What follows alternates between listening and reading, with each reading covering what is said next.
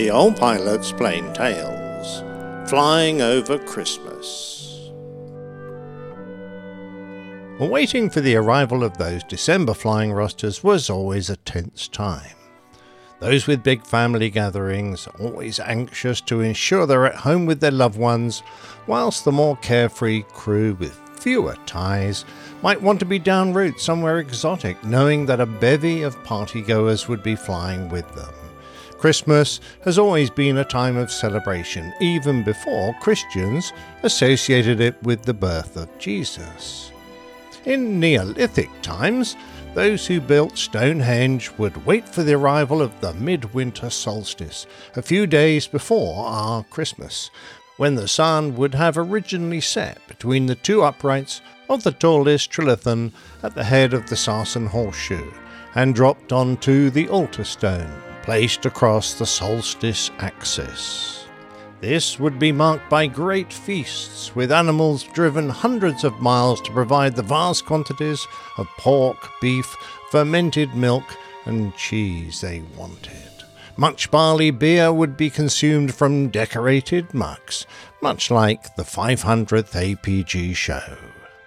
The Romans were also prone to having a good time, with five days of feasting, called the Saturnalia, when the normal rules of society were turned around so that slaves were served at table by their masters and soldiers by their officers, a tradition that survives in some military forces to this very day. The everyday diet would be spiced up with figs, dates, pine nuts, snails, and fattened dormice. Medieval Britain saw a full 12 days of celebration, which reached a crescendo on the twelfth night, when presents were exchanged. These celebrations commemorated Christ's birth, and the name Christmas, Christ's Mass, is first recorded in England in 1038. It was a mishmash of traditions that came from the Roman Saturnalia and the midwinter feast of Yule, which included keeping the Yule log burning throughout the season. Houses were decorated with evergreens and rich food washed down with mulled braggot, an extra strong ale spiced with honey and cinnamon and spiked with brandy. Rough games would be played, the tamest of which was hot cockles, where blindfolded victims had to guess who'd slapped them from behind. If the guess was right, the slapper became the slappy. Many scholars think it's a mistake to claim that our modern Christmas comes directly from pre Christian paganism, and neither is Christmas a modern creation. Early Christians had an interest in pagan traditions, but there was little attention given to celebrating birthdays, and the Bible has no reference to when Jesus was born. It wasn't until the fourth century that church leaders in Rome embraced the holiday, and partly as Nissenbaum believed, because people had turned away from thinking of Jesus as a man. Celebrating his birth became a way to remember him starting life as a humble human. It was the Victorians who began many of the traditions we now associate with Christmas. Prince Albert bought the idea of a Christmas tree from his native Germany, and when the royal family began giving gifts on Christmas Day, everyone did. The Victorian period gave birth to Christmas cards, crackers, eating turkey instead of goose, and Christmas pudding. Santa Claus, Father Christmas, St. Nicholas, Kris Kringle, etc., were popularized in the United States, but can be traced back to a 4th century Greek Christian bishop of Myra, now part of Turkey. St. Nicholas was famous for giving gifts to the poor. Father Christmas dates to the 16th century, when, during the reign of Henry VIII, he was depicted as a large man in a green or scarlet robe lined with fur. So if you think it was Coca Cola's idea, you'd be sadly mistaken. In Europe, he might be known as Sinterklaas, De Kerstman, Belsnickel, or Père Noël, to name just a few. With publicists like Clement Clarke Moore, who wrote the poem that became Twas the Night Before Christmas, the stories of Charles Dickens, and the cartoons of Thomas Nast. Our modern vision of Christmas has as much to do with the promotions of department stores and shopping malls and the popularity of movies like Miracle on 34th Street as anything else. The idea of Santa and his sleigh propelled by flying reindeer probably originates with the aforementioned poem by Clement Moore, but in the past he rode a horse, or in his original Norse and Germanic persona, as the god Thor, was pulled by flying goats. I began this tale by thinking back to the arrival of the Christmas flying roster. But I know of one crew who flew over Christmas with great excitement. At least I believe so. Their names were Frank Borman, James Lovell, and William Anders, the crew of the Apollo 8 space mission.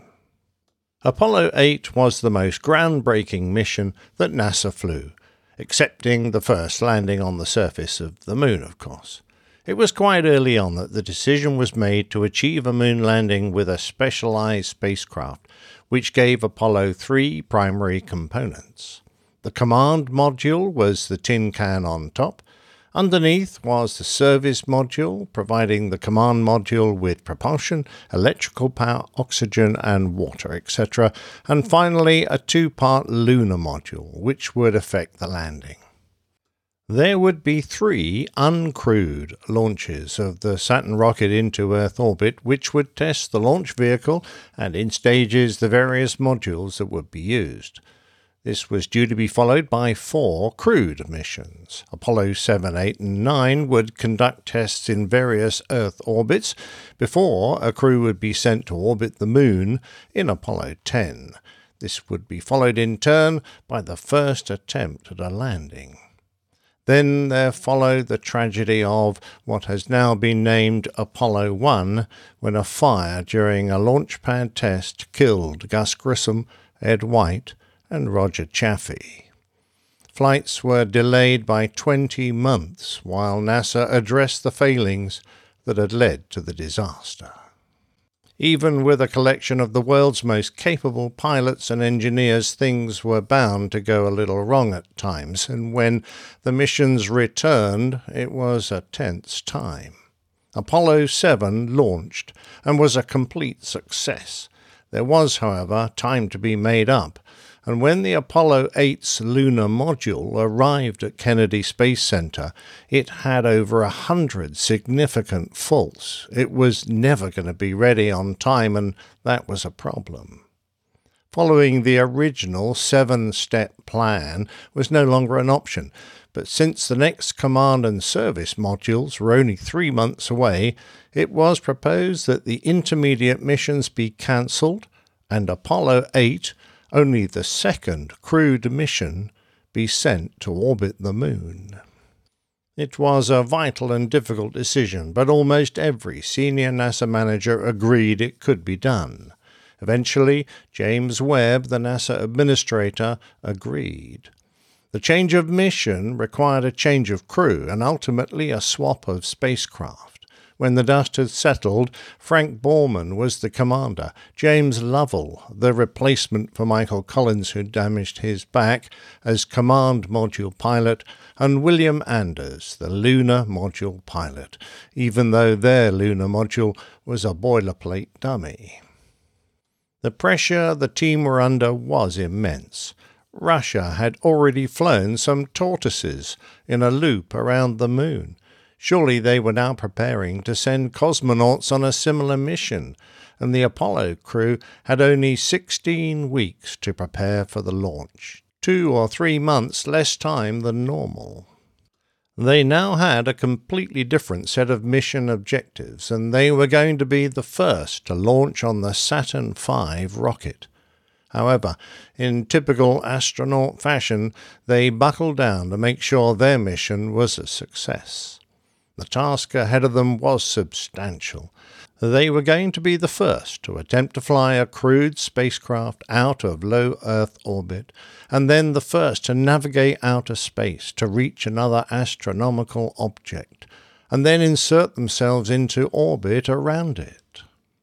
By December the 18th, three days before launch, testing was completed particularly on the modifications to cure the pogo oscillations, ruptured fuel lines, and multiple engine failures that had plagued earlier Saturn rockets. The crew wanted to name the spacecraft, but since Gus Grissom had called his Gemini capsule Molly Brown, NASA refused. Had they relented, it would have been called Columbiad, after the name Jules Verne gave his giant cannon in the novel From the Earth to the Moon. On December the 21st, Apollo 8 launched. On reaching Earth orbit, the third stage remained in place to give them the translunar injection burn that would send them out into the void towards their distant target. It was a tense moment, the last time this had been attempted was on an unmanned mission, and the rocket had failed to ignite. Two hours, 27 minutes, and 22 seconds after launch, they were given go for TLI burn. The engine ignited perfectly, and over the next five minutes, they accelerated from 7,600 to 10,800 meters per second, about 24,200 miles an hour. As the earth fell away behind them, they jettisoned the third stage and swung the command service module around to view their planet. They looked back on the entirety of the earth, the first humans ever to do so. Many firsts would be achieved by Apollo 8, as this was truly a voyage of discovery. As they became the first to cross the Van Allen radiation belts, they now became human guinea pigs, wearing radiation dosimeters to measure the cumulative radiation that they would receive during their long journey. In the case of navigation failures, Lovell took star shots through a sextant built into the spacecraft, like mariners had centuries before. But apart from short course correction burns, there wasn't much to do except routine checks and to try to sleep. They gave a short TV broadcast and tried to show people of the Earth what their planet looked like, but sadly it was just a bright blob in the window. Then Borman began to feel unwell. He vomited twice and had a bout of diarrhea, which left the spacecraft full of small globules of vomit and feces. They cleaned up as best they could, but it wasn't a long term problem. We now know that he had suffered from space adaptation syndrome, which affects about a third of all astronauts and is a form of motion sickness. After fifty-five hours, another invisible first passed them, when they left the influence of Earth's gravity as the moon's gravitational force became stronger. Then it came time to slow, so that they would reduce the distance they would pass the moon down to 71.7 miles. Their single engine burned for exactly 11 seconds, and as the moon began to fill their windows, they contemplated their next burn for lunar orbit insertion, which would occur behind the moon. With a call of, See you on the other side, they achieved another first as their radio went silent. The crew checked and double checked every switch, and then, 69 hours, 8 minutes, and 16 seconds into the mission, they began a four minute seven second burn that would trap them in the gravitational pull of the moon. Mission Control waited. If the burn was too short, they would appear early, too long, and they would be late. Right on time, the radio blackout ended, and they listened as Lovell described the surface beneath them. Grey beach sand, not much contrast, terraced crater walls, and the like. The crew had cameras to record the surface for future landings, and by the end of the mission, they had taken over 800 high definition stills and 700 feet of 16mm cine camera film. When the Apollo spacecraft came out from behind the moon for the fourth time, the crew got to see their first Earth Earthrise. Anders spotted it first and called to the rest as they scrambled to get a view. He quickly changed to a colour film and then took a stunning photograph, acclaimed by Time magazine as one of its hundred photos of the century. They had hardly slept for three days and were suffering, so Borman ordered everyone to take a turn at sleeping. The cameras were set on automatic, and they took turns to close their eyes. It was Christmas Eve, and they had rounded the moon for the ninth time when it came time for another transmission for the eager audience back on Earth. They each gave their impressions of this desolate place, with Borman describing it as a vast, lonely, forbidding expanse of nothing. Talking to a quarter of the world's population, 1,200 journalists who were covering the mission live, with the BBC's coverage alone reaching 54 countries in 15 different languages, they gave their parting message, a Bible reading from the book of Genesis. A controversial decision that would not be allowed on future missions, but it was done with the expectation that it would resonate with as many people as possible, that it wouldn't just be a message for Christians on Christmas Eve. We are now approaching lunar sunrise, and for all the people back on Earth, the crew of Apollo 8 has a message that we would like to send to you. In the beginning, God created the heaven and the earth. And the earth was without form and void, and darkness was upon the face of the deep, and the Spirit of God moved upon the face of the waters. And God said, Let there be light. And there was light. And God saw the light that it was good. And God divided the light from the darkness. And God called the light day, and the darkness he called night. And the evening and the morning were the first day. And God said, Let there be a firmament in the midst of the waters, and let it divide the waters from the waters. And God made the firmament, and divided the waters which were under the firmament from the waters which were above the firmament. And it was so.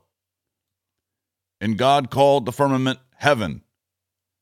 And the evening and the morning were the second day. And God said, Let the waters under the heaven be gathered together under one place, and let the dry land appear. And it was so. And God called the dry land earth, and the gathering together of the waters called the seas and God saw that it was good. And from the crew of Apollo 8, we close with good night, good luck, a Merry Christmas, and God bless all of you, all of you on the good earth. Their work done, it was time to return home. This involved another burn started behind the moon out of contact with Capcom. When telemetry restarted as they emerged from the far side, Lovell announced that there really was a Santa Claus, to which Ken Mattingly replied that they were the best ones to know. It was Christmas Day, and they were on their way home. They opened their food locker to find that Deke Slayton had included a real turkey dinner with stuffing, the same pack that was given to the troops in Vietnam and three miniature bottles of brandy, which Borman immediately ordered would remain unopened until after they'd landed. Their recovery back to Earth was textbook, and apart from 45 minutes upside down in the Pacific Ocean while suffering from a 10 foot swell, uneventful. The success of this mission that had leapfrogged the Apollo program back into the race for the moon was unrivaled and has been confidently described as the most historically significant of all the Apollo missions. So, as you tuck into your Christmas turkey, spare a thought for those brave Americans who ate theirs so far from home.